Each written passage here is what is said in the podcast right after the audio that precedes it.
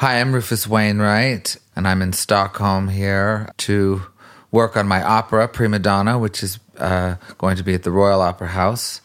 I have the lovely opportunity today to drop by the beautiful apartment of Mr. Frederick Straga and talk to him about all sorts of musical concepts and ways, and it's great to be here. Welcome, Rufus. Thank you.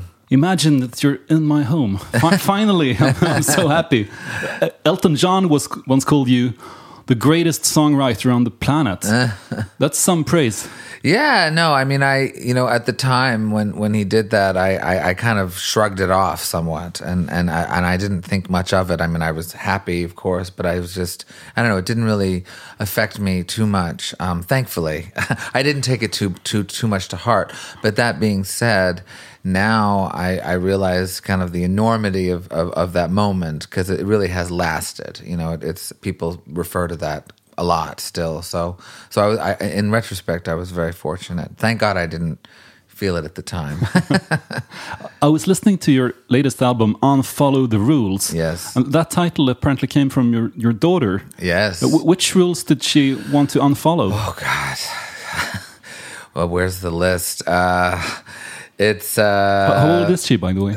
Oh, she's now 9. She's 9. Okay. Yeah. So yeah, I mean, she's, what should we say? You know, it's interesting with children, because on one hand, you know, I have a German husband, Jorn, and you know the way the Germans are. They're a little bit like the Swedes too in terms of rules and regulations. So I think on one hand, my daughter, you know, wants to break every rule. And she, is you know, just because she's a kid and she doesn't, you know, totally understand why they exist. But that being said, she is drawn to my husband and him being the disciplinarian. It's funny how they kind of seek rules and want to break them at the same time. So it's an interesting dichotomy. When you were a kid, you went on the road or on stage quite early. Yes, but both your parents are famous folk singers. Yes, as are both your sisters, actually. Yes. How much was there a sense of competition within the family? Yes, very much so. Whether it was between not so much my younger sister Lucy, but Martha and I, who I grew up with. I mean, Lucy's my half sister, but Martha, who I grew up with in Montreal, we were definitely kind of vying for our positions in the, you know, hierarchy of musicdom,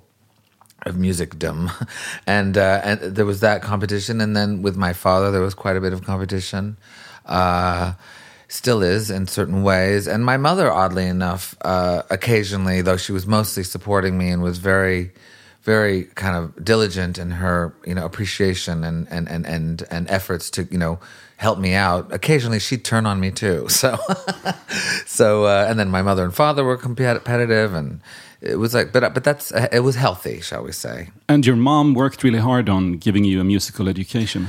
Oh yeah, no, my mom was keenly aware of my desire to continue the family business when I was very, very young, and you know, immediately started teaching me harmonies and how to play the piano and stuff. Considering that the mother of your daughter is Lorca Cohen, yes, Leonard Cohen's daughter, yes, if you put like the musical genes of the Wainwright family and the Cohen family together, yeah, your daughter must have a musical potential, which is like, yes, well, she's immense. Yeah, no, she does, and she actually is a very beautiful singer, and she loves to write, and she has a fantastic sense for poetry. So I wouldn't, you know, be surprised if she took on the, you know, on the family mantle. But that being said, you know, it shouldn't be obligatory, and she has other interests as well.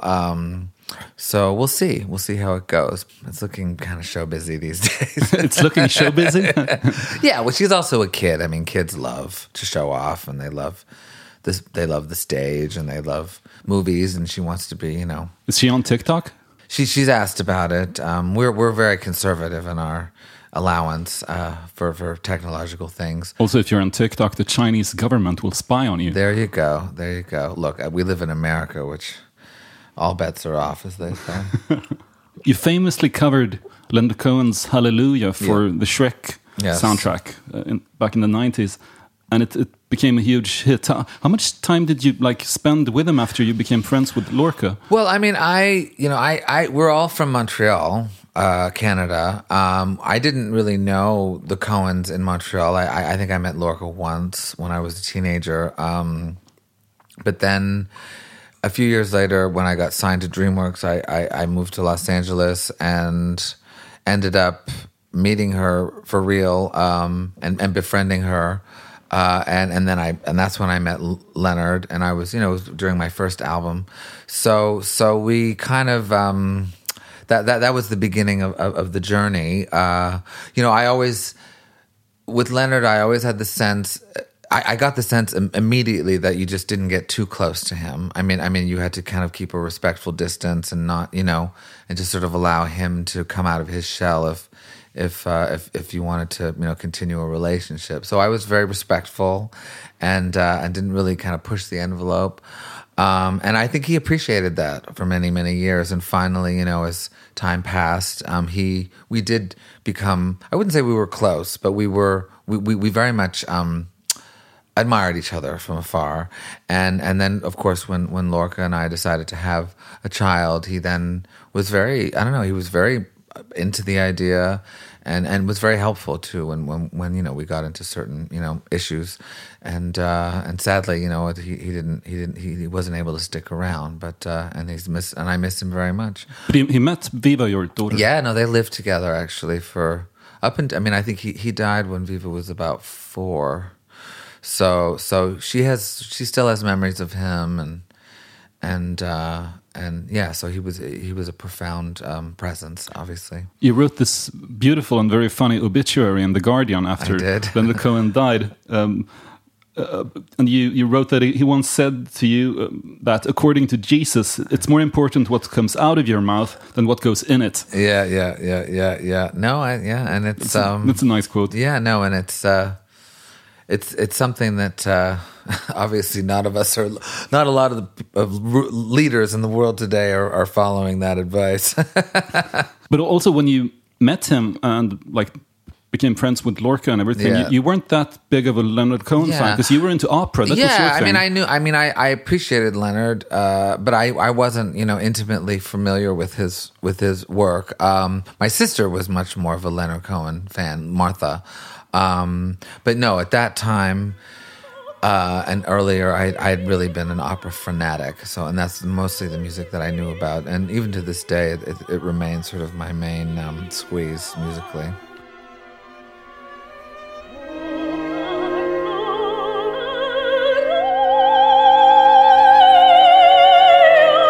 This is Leos Janáček.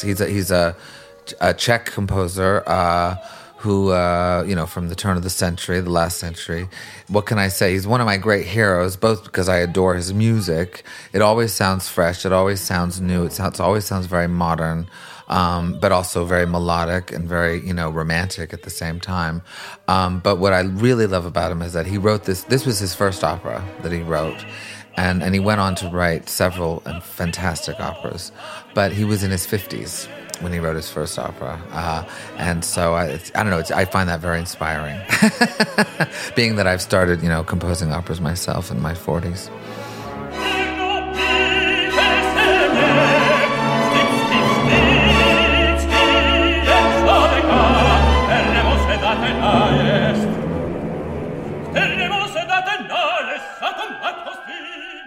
Getting into opera as a kid is not that common, but I know that you and your sister Martha used to put on Tosca at home. Yes. I mean, my cousins and my sister weren't so into opera, but I was, and I was the oldest, so I was able to, force them into submission, and we often did Tosca, and I was of course Scarpia, and I was getting stabbed and trying to. Molest people. So it was a very exciting childhood.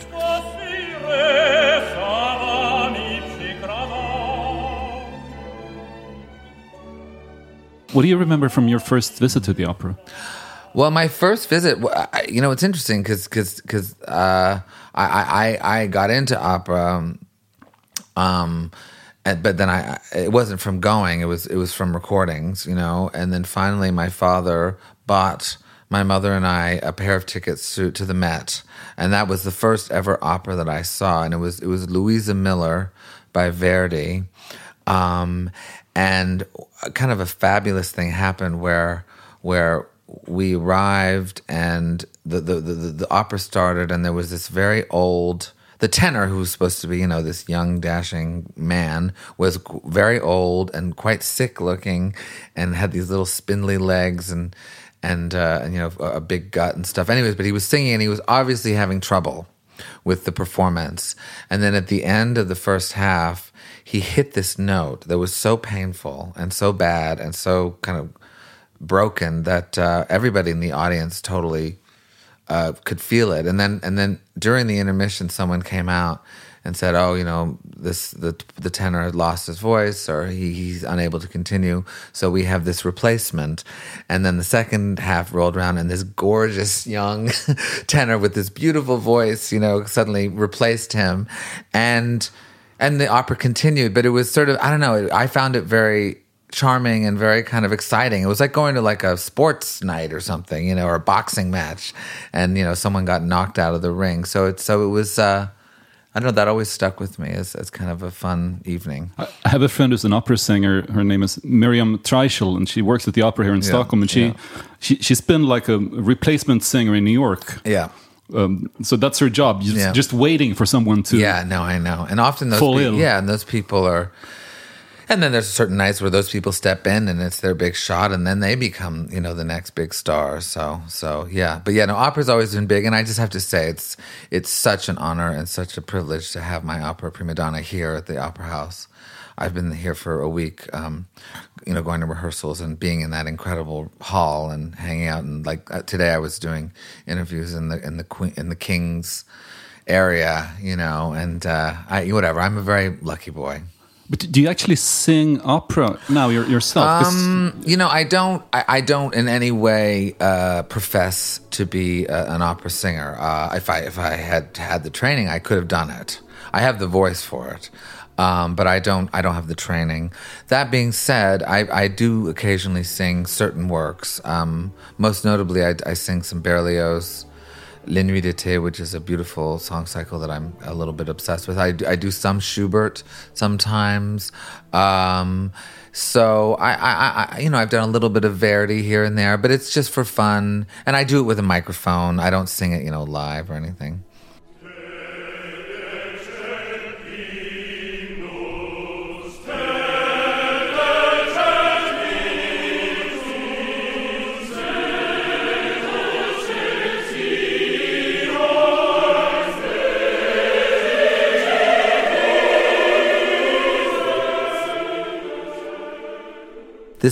The Requiem by Verdi is probably the most important classical piece for me, in the sense that it was after I listened to this piece from beginning to end. It was a great performance too, with a very famous recording with Jussi Björling, this great Swedish tenor.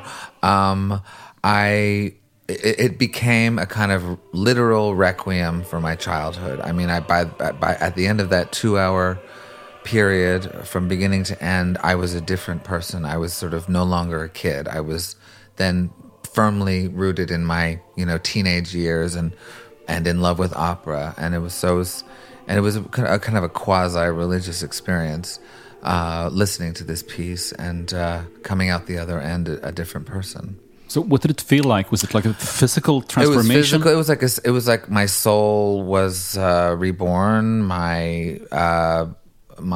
But also something within me was put to rest. You know, it was a spiritual awakening after hearing this piece of music.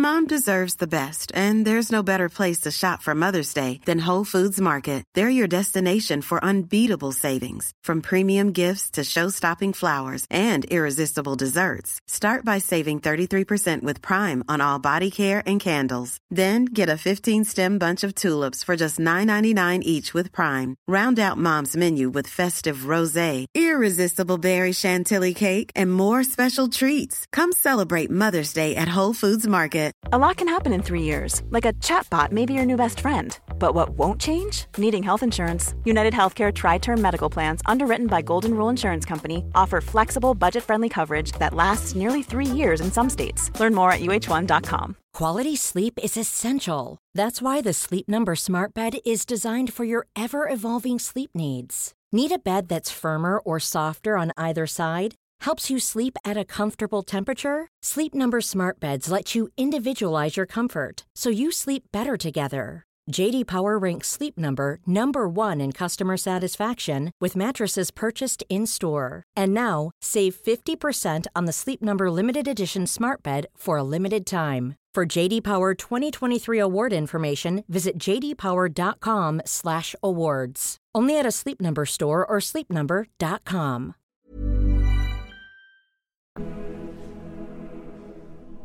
I've only listened to Verdi's operas, not his Requiem. Yeah. No, arguably, the Requiem is, if you want to, you could say it's his best piece in certain ways. I love his operas. To me are astounding, but there's something about the Requiem that is, goes to this other place, which is very, very, very, very, powerful. It's apparently considered the second most important Requiem of all time, after Mozart's. Yeah, Mozart's, Verdi's, and then, I guess it's a toss-up between, Fauré and Berlioz or something, I don't know.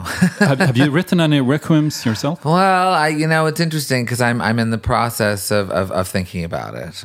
There's been some talk of late, especially with the way the world is right now, with Corona, and we also, my husband and I, I didn't want to write anything, a Requiem, only because I have such appreciation for Verdi's, but I did have an experience this summer where we had this beautiful dog that we had just bought, this tiny little puppy called Puccini. We named him Puccini, and sadly he died. He was killed by another dog, by a big dog. And it was really horrifying for us because we become very attached to him, and he was very young. He was only a couple of months old, anyways. And I suddenly thought of it brought the Requiem idea back into my a Requiem over a dog. Something like that. We're in Requiem-ish times for sure. A Requiem over a dead dog or the death of Western civilization. Yeah, they're both kind of the same in a lot of ways. I know that you once mentioned that opera sort of encapsulated the fear that you felt as a young gay man in the 80s. Yes. When sex, especially gay sex, basically meant death. Yeah. No, I pretty much, I'm 47 now, and I was keenly aware of my homosexuality from a very young age. 12, 13, I knew what was going on. And I even, went out and got it, shall we say. But anyways, but with that came, that coincided with the, onslaught of AIDS and I really thought for a good 10 years that I was going to die. It was guaranteed. So somehow I think with opera very, very much, it dealt with a lot of those issues. It also dealt with redemption and kind of, spiritual kind of flight. So I felt most comfortable in the opera house. Perhaps you got on the gay scene a little bit too late to go through the real crisis. Yeah. Because you were born I was a little bit too late. Bit. If you had been 10 years older, that would probably have been a lot worse. I think, if I had been 10 years older, I would have had my sexual awakening in a very free time, and it would have been, you know, like, you know, the late 70s, and I would have had like the time of my life. I would most probably be dead because of it. But so, you would have had the time of your life. But I would have had a great time. So you know, I don't know. It's I think the latter is better. It's better to live than to just have a great time, I think. But your parents were really worried about this, of course, when you my parents you hit puberty. Yeah, both my parents were unequivocally awful in terms of my coming out. They were frustrated, they were scared, they weren't, you know, accepting, they didn't want to really deal with it on certain levels too. So they didn't do a great job. That being said, AIDS was you know, ravaging gay men left and right, and so it wasn't, I don't know, they get a bit of a free pass in that respect, because it must have been so frightening to have your, you know, 13-year-old child just, you know, be really under threat in that way. So I, you know, I don't blame them wholeheartedly. I remember when I was in high school, there was so much talk about the AIDS crisis that we didn't even understand that, you know, we thought that you were supposed to wear a condom at all times. Yeah, you know, whether you were having sex or not, we never really. Yeah. But, no, I remember when I was in high school, and it was around the time that I was, you know, coming to terms with my sexuality. But a couple of teachers would just say, "Oh yeah, if you're gay, you're gonna die," you know, and anal sex means you'll get AIDS no matter what. So because you're not supposed to have anal sex, you know, it's not a core. And they weren't even like religious people. I mean, but they still felt that you would burn in hell for it. Yeah, it was like a strange. Anyways, but we're in a better time now. Miss Otis regrets she's unable to lunch today. Madam, Miss Otis regrets she's unable to lunch. This is Miss Otis Regrets, performed by the great Ella Fitzgerald. She is sorry to be delayed, but last evening down in Lover's Lane she strayed. Madam, Miss Otis regrets she's unable to lunch today. So what's this song about? Is it like a lynching? Yeah, I mean, I've actually for many years, and especially recently, been dissecting this song because I actually think that it could make a great play or something. Because it you know, when I started singing it as a teenager, I didn't put too much.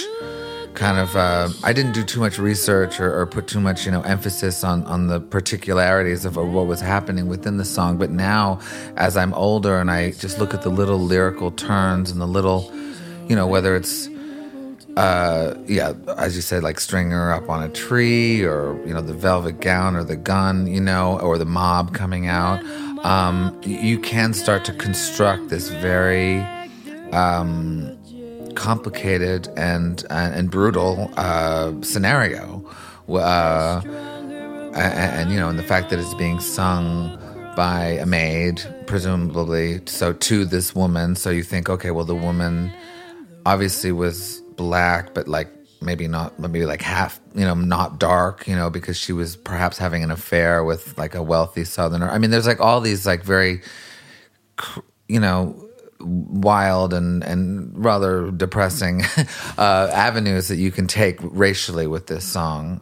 So yeah, she can't go to lunch because she's being lynched. Yeah, but obviously she has like a velvet gown, you know, so she's not like, you know, she's of some stature. I mean, I'm just starting, you know, I feel like she's probably someone who could pass, you know, as they say in the South, and then but everybody knows that she's, you know, mixed race, and then you know, and that ends up. I mean, this is just like a story that I'm coming up with in my head, but I think there is a play in that song that I think should be written at some point.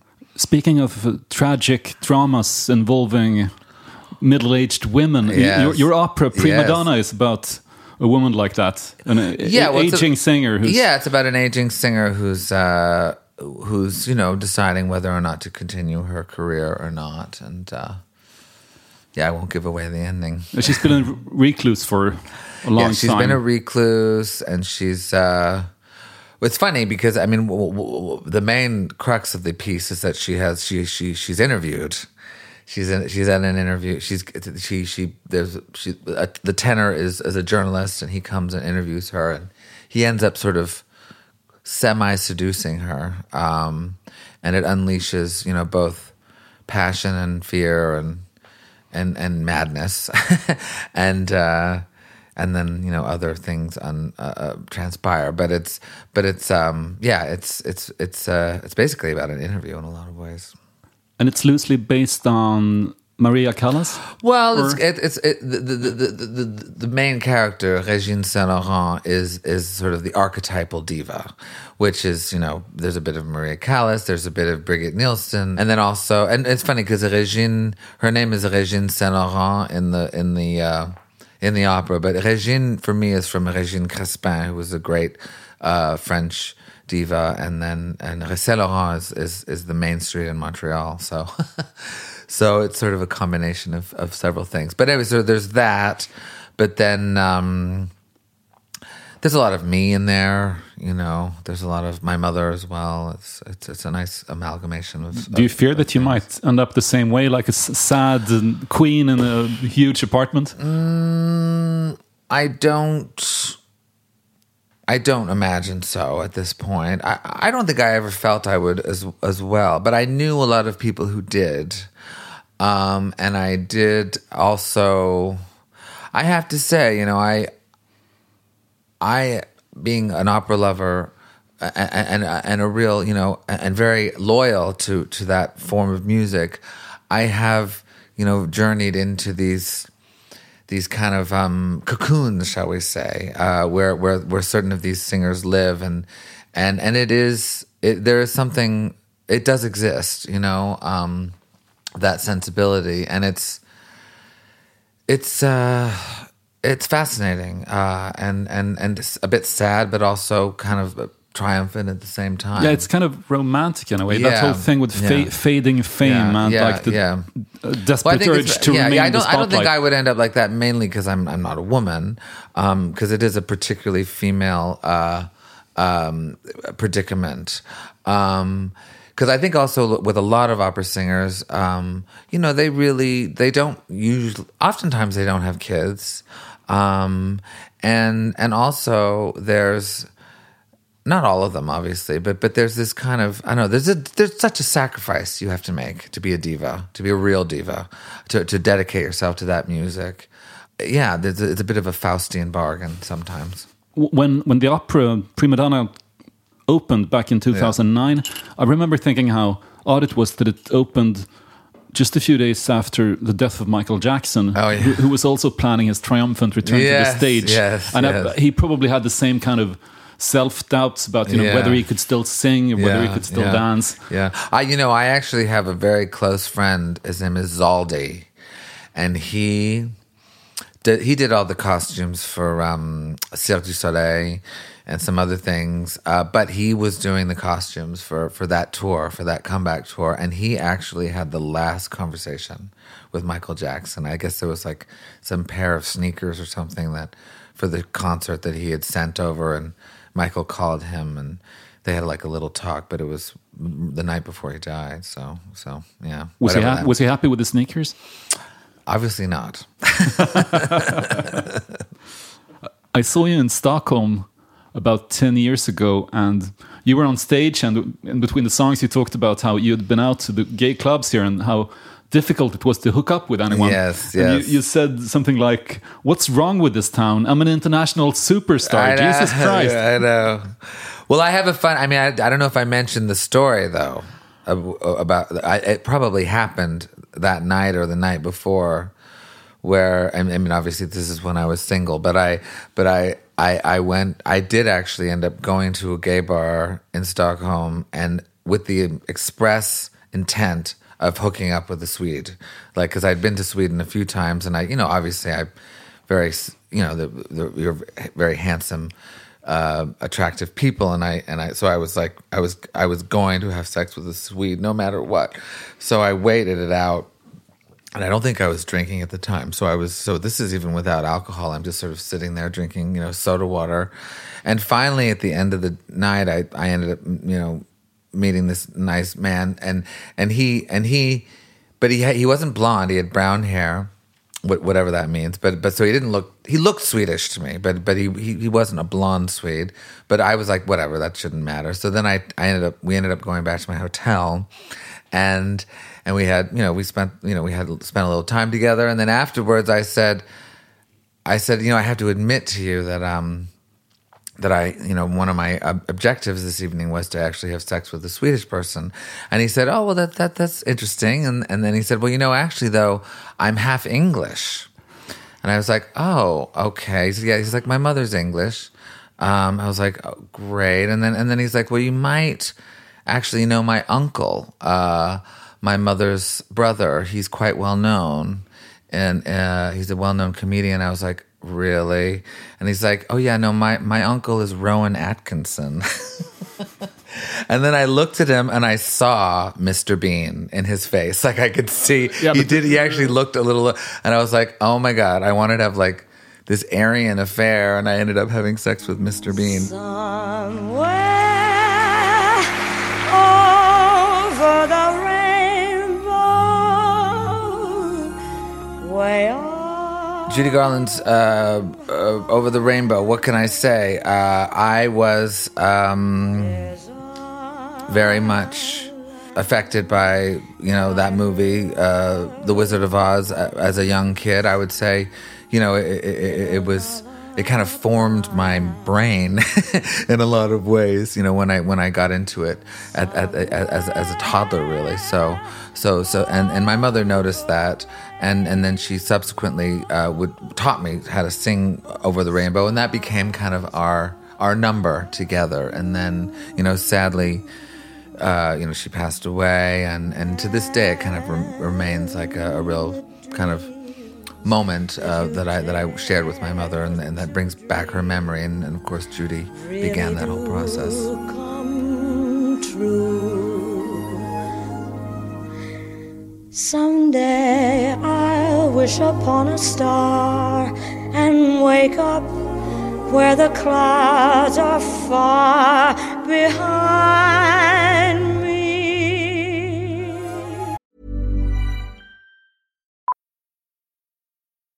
Millions of people have lost weight with personalized plans from Noom. Like Evan, who can't stand salads and still lost 50 pounds. Salads generally for most people are the easy button, right? For me, that wasn't an option. I never really was a salad guy. That's just not who I am. But Noom worked for me. Get your personalized plan today at Noom.com. Real Noom user compensated to provide their story. In 4 weeks, the typical Noom user can expect to lose 1 to 2 pounds per week. Individual results may vary. I'm Sandra, and I'm just the professional your small business was looking for. But you didn't hire me, because you didn't use LinkedIn Jobs. LinkedIn has professionals you can't find anywhere else, including those who aren't actively looking for a new job, but might be open to the perfect role, like me.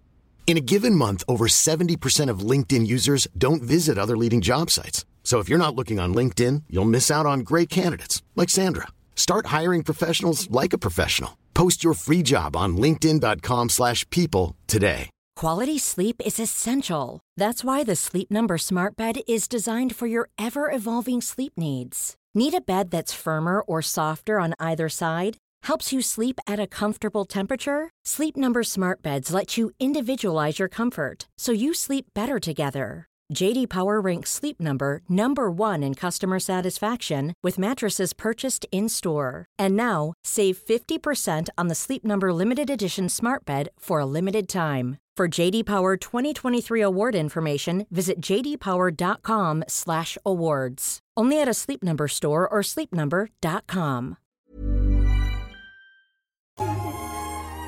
And this, of course, is from her 1961 concert at Carnegie Hall, yes, which you recreated, yes, in its entirety in 2006, even memorizing the things she said between the songs.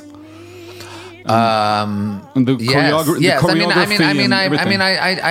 I sort of touched on that stuff, and I didn't. The choreography I did was not what she did. I in no way wanted to kind of be like a drag queen, you know, performing her music. I did it as Rufus, but nonetheless, I was intimately familiar with the album, and which I wasn't before the concert. I mean, I didn't know that record so well. But then I got into it later on, and you started to listen to it just after 9/11. After 9/11.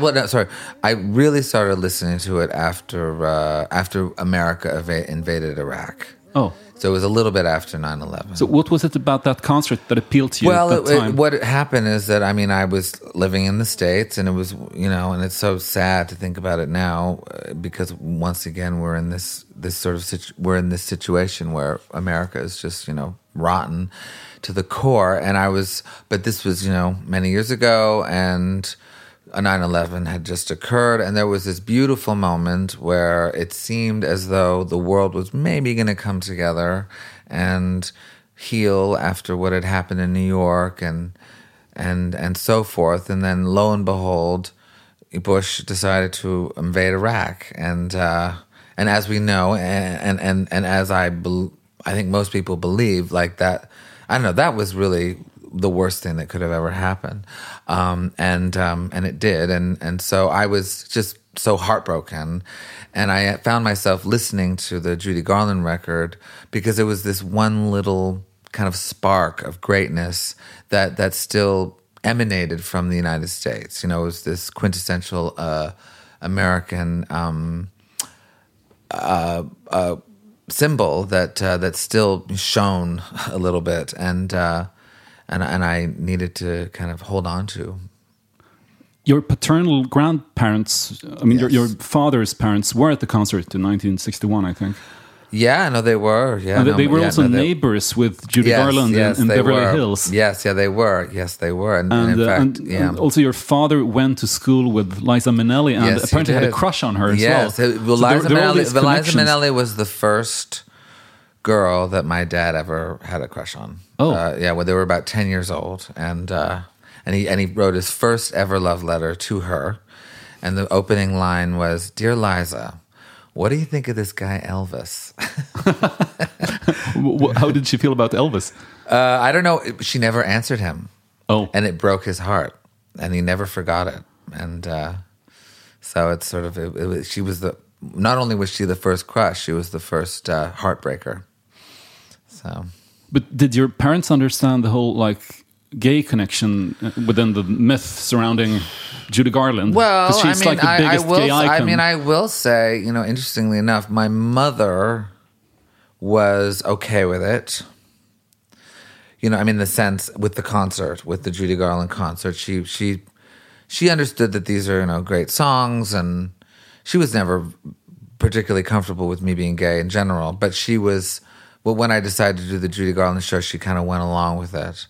My father was quite upset. He didn't like the kind of mantle that symbolized. He thought for him it really represented a kind of broken down gay male culture that in his, you know, childhood and even adulthood, early adulthood was really frowned upon, you know.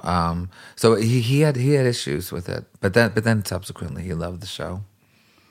Yeah, some people claim that, like, the Stonewall riots broke out as an effect of Judy Garland being buried, or dying, like, that night, night. Yeah. But that theory has been I think it's been debunked somehow. Yeah. But you can't. But also, I mean, look, it's a nice story. It was in the air. Yeah. It's a pretty formidable coincidence.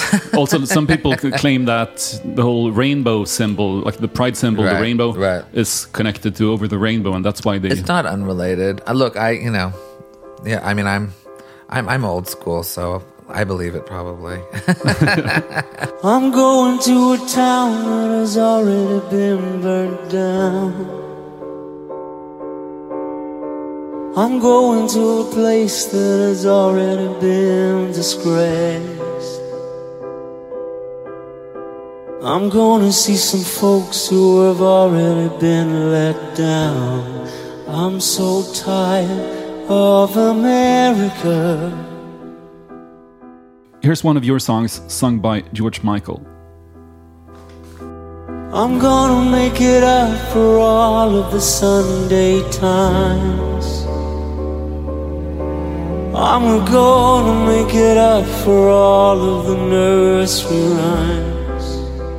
This is a recording from what turned out to be his last tour. Yes. And then he died in 2016, like so many other great artists. Yes. I remember that year. That was a tough one. Making my own way home, ain't gonna be alone. I've got a life to live. America. I've got a life to live.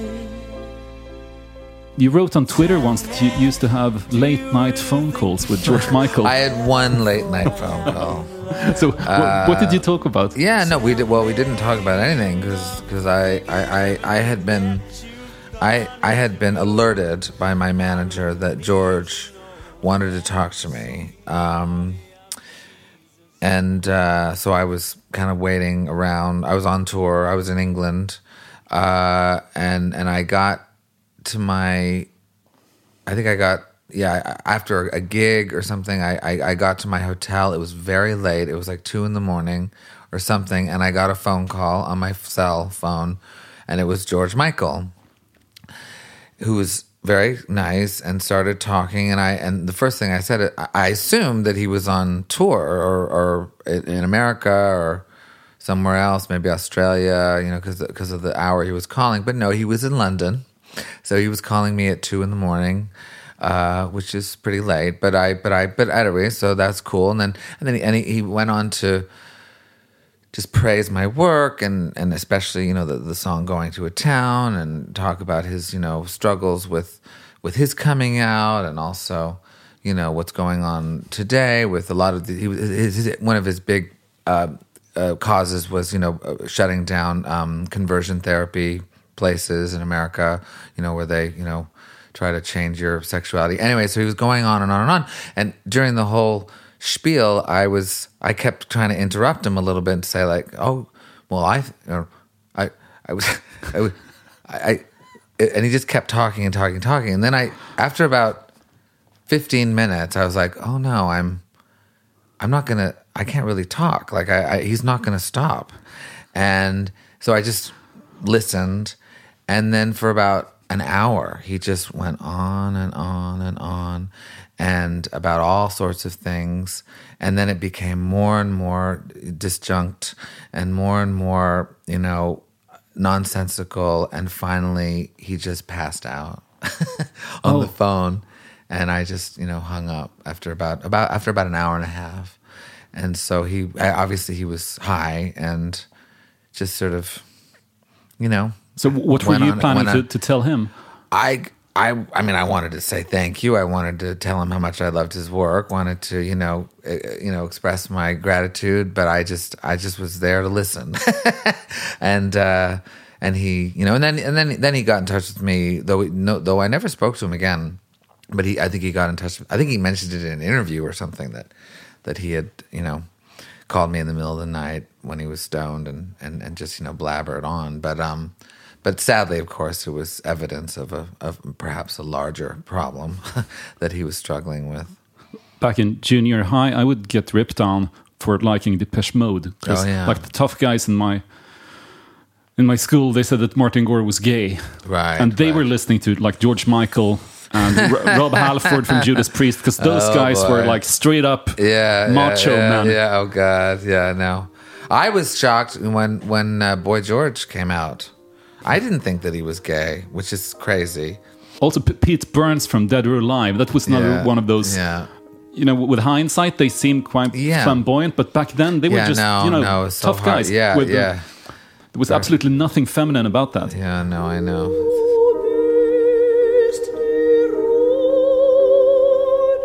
I mean, speaking of classical pieces that I have sung, I mean, this is one of them. It's called Du bist die Ruhe by Schubert. And Schubert was the first great kind of rock. He was kind of the first songwriter, singer-songwriter, arguably, in the Western tradition. You know, he would write his own songs and he would sing them himself. And he would do these little concerts for his followers. So I consider Schubert sort of the first singer-songwriter in a lot of ways. Du bist die Ruhe, you're the calm? Yes. And this is Barbara Hendricks singing Du bist die Ruhe. Yes, yes, yes.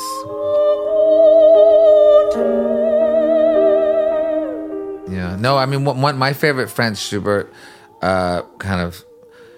No, it's not. I don't know if it's a quote, but it's sort of a theory. Is that it's been said that, you know, in some of his music there are certain like 2-second moments that are more profound than 6-hour-long operas.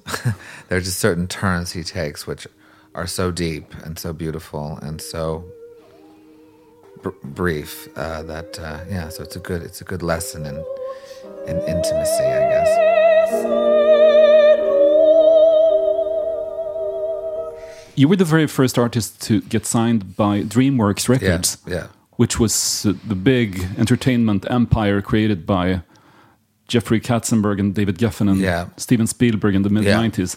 I mean, insane amounts of money must have been involved in this. Yes. What was that like to be? It was all it was. Reach that level of. It was all stardom. It was cracked up to be. I mean, I don't know if I ever reached a level of stardom that I was initially promised, but certainly the fanfare on arrival was formidable. I mean, because it was funny because I had been living in Montreal and I'd gone to New York and kind of failed miserably downtown there and had to go home to my mom and, you know, live in her place. And then suddenly I was signed to DreamWorks and I was, you know, flown first class to Hollywood and put up at the Chateau Marmont. And there would be, you know, I rented a car for 3 years, you know, and then I was recording and at Ocean Way with, you know, I had the Rolling Stones on my right and the Katie Lang on my left. I mean, it was very heady. And at that time especially, everyone wanted a piece of DreamWorks. And everybody, and especially with LA, you know, it's a industry city. So I could get into any club, any restaurant, any party. I mean, I was very lucky to have that at that point. And this, of course, was before like Napster. Yeah, it was right before the music industry. Yeah, and of course, once my record came out, and then there was Napster and downloading, and it all kind of crumbled for many, many years. But the initial kind of moment was fantastic, and I do believe it was the last kind of explosion of the record business. You know, of this, you know, lavish sensibility that. That had been, you know, the tradition, but was ending, obviously. So, how much did you indulge in the rock and roll lifestyle? Fully.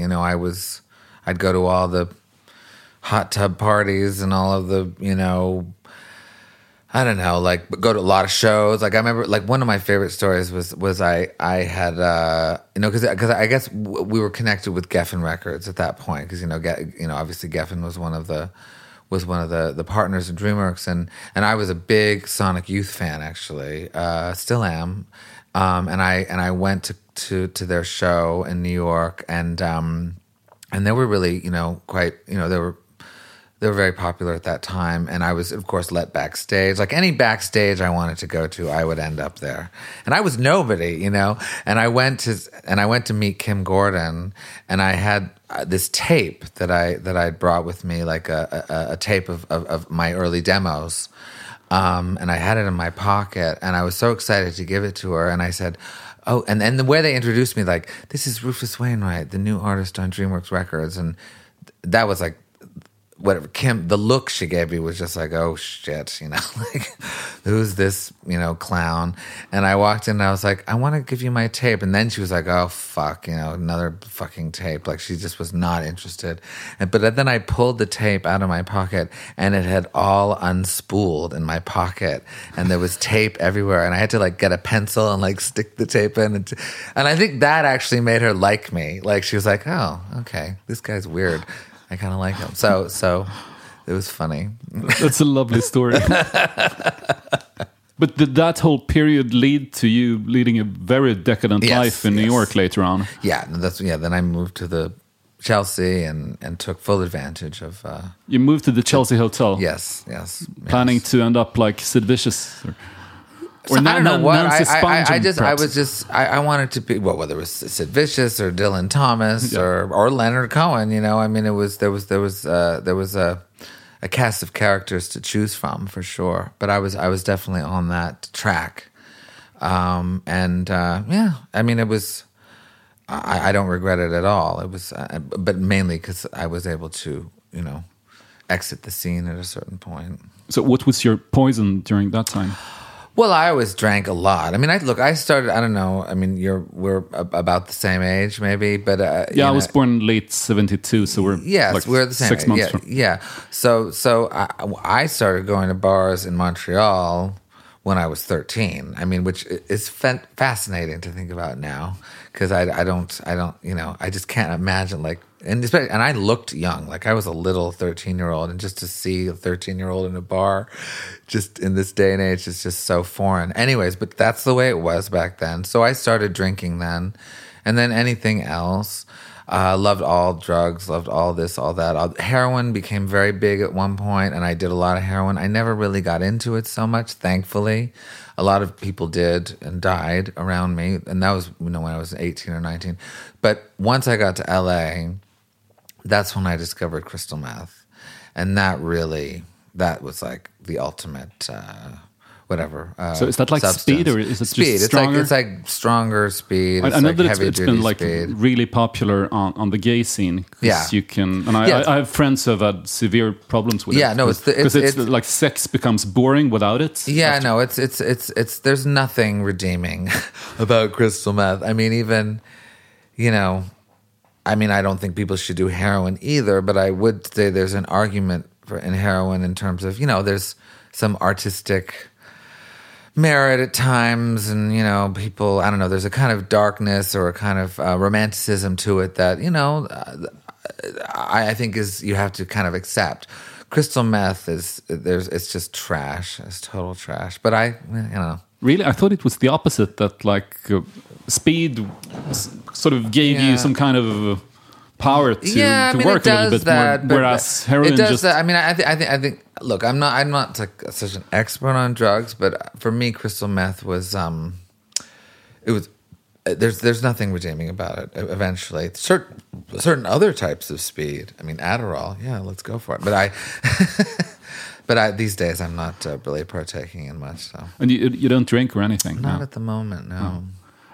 During that period, your decadent years, you became a drinking buddy of George W. Bush's daughter, wow, Barbara. We weren't drinking buddies. We just had... There was about a week where we hung out for a little bit. So you said in a very nice way about her, the thing about the Bushes is that even though they're the spawn of Satan, they're extremely charming and congenial. Yeah. Well, they were. I mean, they, in a lot of ways, it feels like it's like they were the Ivanka Trump people of today. Though I feel that Ivanka and Jared are far more sinister and are truly the spawn of Satan.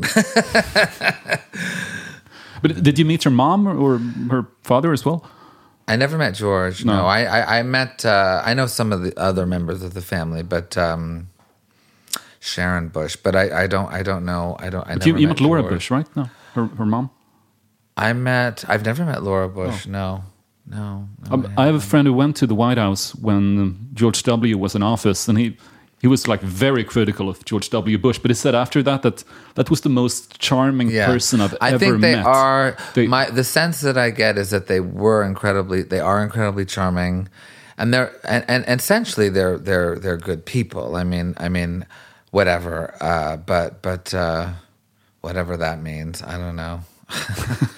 Whatever that means. It's weird how Trump has been so awful that it makes you kind of miss George W. Bush. Yeah, even though you didn't agree with his politics at all, he seemed like some. Yeah. You know, it can always get worse. Look, I think obviously Hitler was worse than Trump, but even Trump, I mean, thankfully the same things have not occurred, and I hope to God that they don't.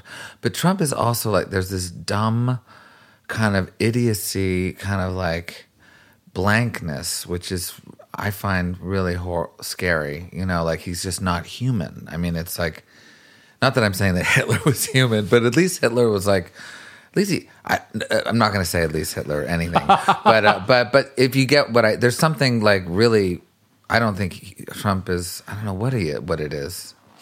You've been encouraging Americans living abroad to vote. Yes. And you can vote in the U.S., right? Yes, Even though you have a dual citizenship. Yes, I'm American. You're half Canadian. Yeah. But you can't vote in Canada. Well, if I lived there, I could. Okay. Eventually, but I'd have to be a resident. But I could vote in Canada if I wanted to. Before the last election, you promised that you wouldn't sing Leonard Cohen's Hallelujah until Trump lost the election, and then he won. Yeah, and I didn't sing it for a little while, and then Leonard died. Oh, so when Leonard died, it was just. I had to sing it because people A, expected it, and B, I don't know. It was I have gained so much from that song, and it's certainly been. I mean, it's a piece that I must admit I've kind of loathed at times, you know, because it's so overplayed, and it's very I don't know. It's very obvious in terms of a choice. Occasionally, but in the long run, it's brought me so much, and it really means a lot to people. So you know, there's no argument, you know, there. And what's interesting about that song is also that it took such a long time for it to become like a hit. Yeah, no, it's had its own trajectory, that's for sure. And Jeff Buckley's version came out just a few years before yours. Yes. And and that was I didn't really know Jeff Buckley's version actually until after I'd done mine. I was always a little bit jealous of Jeff, so I didn't listen to his records that much. But then, of course, after he passed away, I really immersed myself in his material, and it was, you know, he was one of the greats. Across the evening sky. All the birds are leaving. Yeah, Sandy Denny, who knows where the time goes. This is, I believe, one of the first songs she ever wrote. And, you know, she was a great English singer-songwriter. And my mother knew her, at one point, and she had a rather tragic end. You know, she was. I think she was fond of the bottle, and subsequently, you know, ended up having an accident. You know, where she fell down a flight of stairs. I think that was her thing, to throw herself down staircases. Really, she did that a lot. Some kind of self-destructive. Oh, okay. See, I didn't even know that.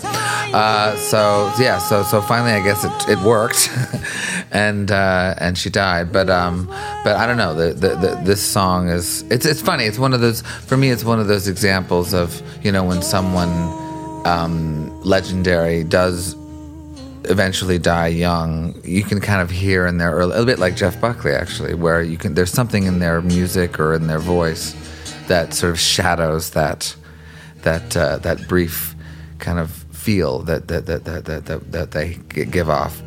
Sad deserted shore, your fickle friends are leaving. Oh, but then you know it's time for them to go.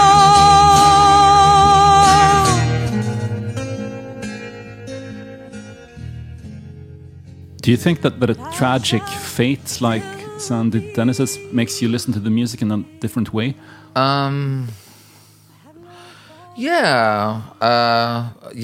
I mean, it's I do actually strongly believe in that music has a sort of clairvoyancy, that there's a mystical kind of subtext that already exists, that music can kind of touch on, and oftentimes people who are, you know, doomed, shall we say, it shows up in the music beforehand, and those who are great survivors, you know, it's the opposite. You know, you can kind of hear that gut kind of feeling, and it's funny because I think I have that. I don't think I'm going anywhere anytime soon, which is good, and which you can have the cake and eat it at the same time. Well, but I think one of the main experiences for me actually, and this goes back to the Judy Garland situation, is that, you know, I related a lot to her music as a gay man.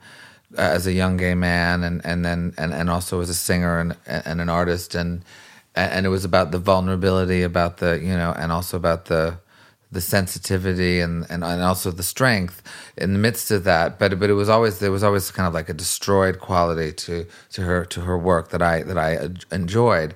But then years, and I gravitated towards that. Anyways, but years later, when I did the show again, 10 years later, I got on stage, and I wasn't, you know, expecting this in the least, but I started singing the songs, and I instantly related to Frank Sinatra, who I was never like a massive fan of. I wasn't a big Frank Sinatra person, but I totally got it, because like I was like, no, I'm a guy, I'm a survivor, I'm tough, I'm not this, you know, wilting, you know, wounded person anymore. I'm a warrior. So I you know, I gravitate more towards that these days. And the beard that you grew quite recently looks very warriorish. Yes. No, I have there's definitely kind of a Scandinavian. Yeah, it's got a Viking touch to it for sure. And you look a bit like your father as well. I do. My dad and I look very similar. Especially with the beard. Yes. Let's listen to a song that he wrote about you. Rufus is a tit man, sucking on his mama's gland, sucking on the nipple, it's sweeter than the ripple wine. Yes, it's sweeter than the wine. You can tell by the way the boy burps that it's gotta taste fine. Marco Polo craved the spice and silk, and Rufus craves the mama's milk. No moo cow, no billy goat is gonna get the baby's vote. Come on, mama. I watched the clip on YouTube where he sings Rufus is a titman, and he says, I wrote this when Rufus was around 3 years old. He's been bitter ever since. You know, a lot of songs that parents write about having kids are a bit, you know, boring. But this is actually... No. You know, it's an interesting viewpoint, at least. No, I mean, with my dad, look, my dad and I get along quite well. But we've had our moments. And, you know, I'm sorry to say it, but, you know, like, he started this. So, he started it. And he sings about being envious of you because you get to, like, suck on one of your mom's boobs, and he wonders if one is going spare. Yeah. No, he... He went there. How did you feel about this song growing up? I mean, I was very happy about it. I enjoyed the attention, you know. I kind of... Yeah, no, I reveled in it. So I have no negative feelings. I mean, I think my sister, it was a different... situation, only because my dad actually wrote a very beautiful song about hitting her, like accidentally, called Hitting You, which is, it's such an honest portrayal of a parent who just like loses it for a second and So what did she do to make him lose it? She was just being a kid, and she, you know, she was like acting up, and he slapped her once. Yeah. Not like he never beat her, but he just did it. But look, all parents do it once or twice, like accidentally, and it's always a very dramatic and traumatic moment. It's quite a taboo subject to write a song about. But he wrote a song about it, and I think it was very brave of him to do it, but also I think for my sister, it's. You know, she's the other member of the song, so it's that's more of a serious song. Rufus is a Tit Man is a playful tune. I've seen your sister Martha with the Rufus is a Tit Man T-shirt on stage. Yes.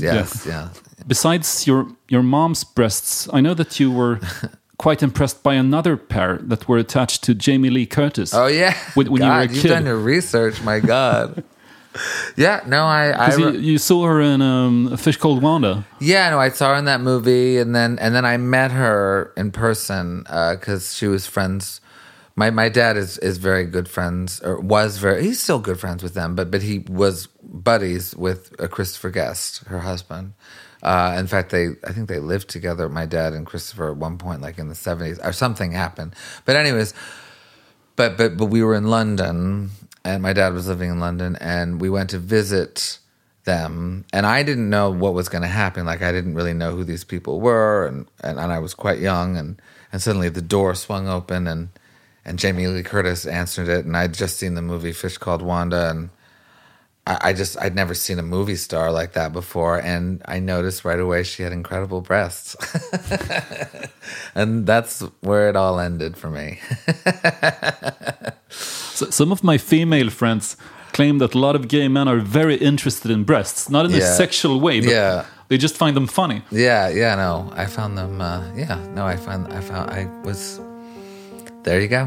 Hatred on the horizon must be assumed for the ascension. Shatter the scepter. Lower the drop. Frida, I need to go, but I did want to say this, which is important. I'm doing all of my albums over the next few months online, on virtually from my home in Los Angeles. We're going to do a concert, whatever. You go to Veep. Live stream concerts over the next few months, and I'm starting from my first album, and then all the way to my last. And actually, for each album, I am having a special guest come and watch. Not sing with me, but watch. And actually, the first special guest will be Jamie Lee Curtis. Really? Wow. So it'll be me singing for her, my first album, and with a little band in my living room. But that is my upcoming tour, so it'd be great if you could just... And it's called Rufus Retro Wainwright Spective. Well, we're all looking forward to that. Right, and great. By that time, the new Halloween movie with Jamie Lee Curtis will be out as well. What a massive event for Jamie Lee Curtis's fans. Yes. And your fans, of course. Thank you for coming here, Rufus. Such a pleasure to talk to you. Thank you for having me. Thank you.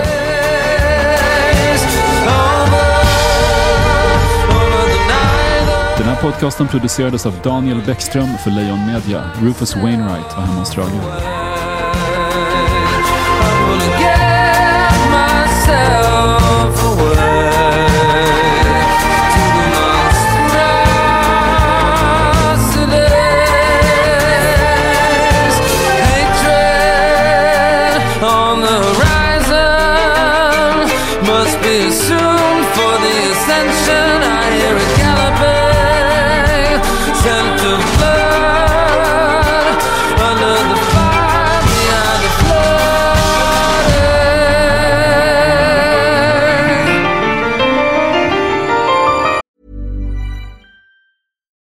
On a budget, we still deserve nice things. Quince is a place to scoop up stunning high-end goods for 50 to 80% less than similar brands. They have buttery soft cashmere sweaters starting at $50, luxurious Italian leather bags, and so much more. Plus, Quince only works with factories that use safe, ethical, and responsible manufacturing. Get the high-end goods you'll love without the high price tag with Quince.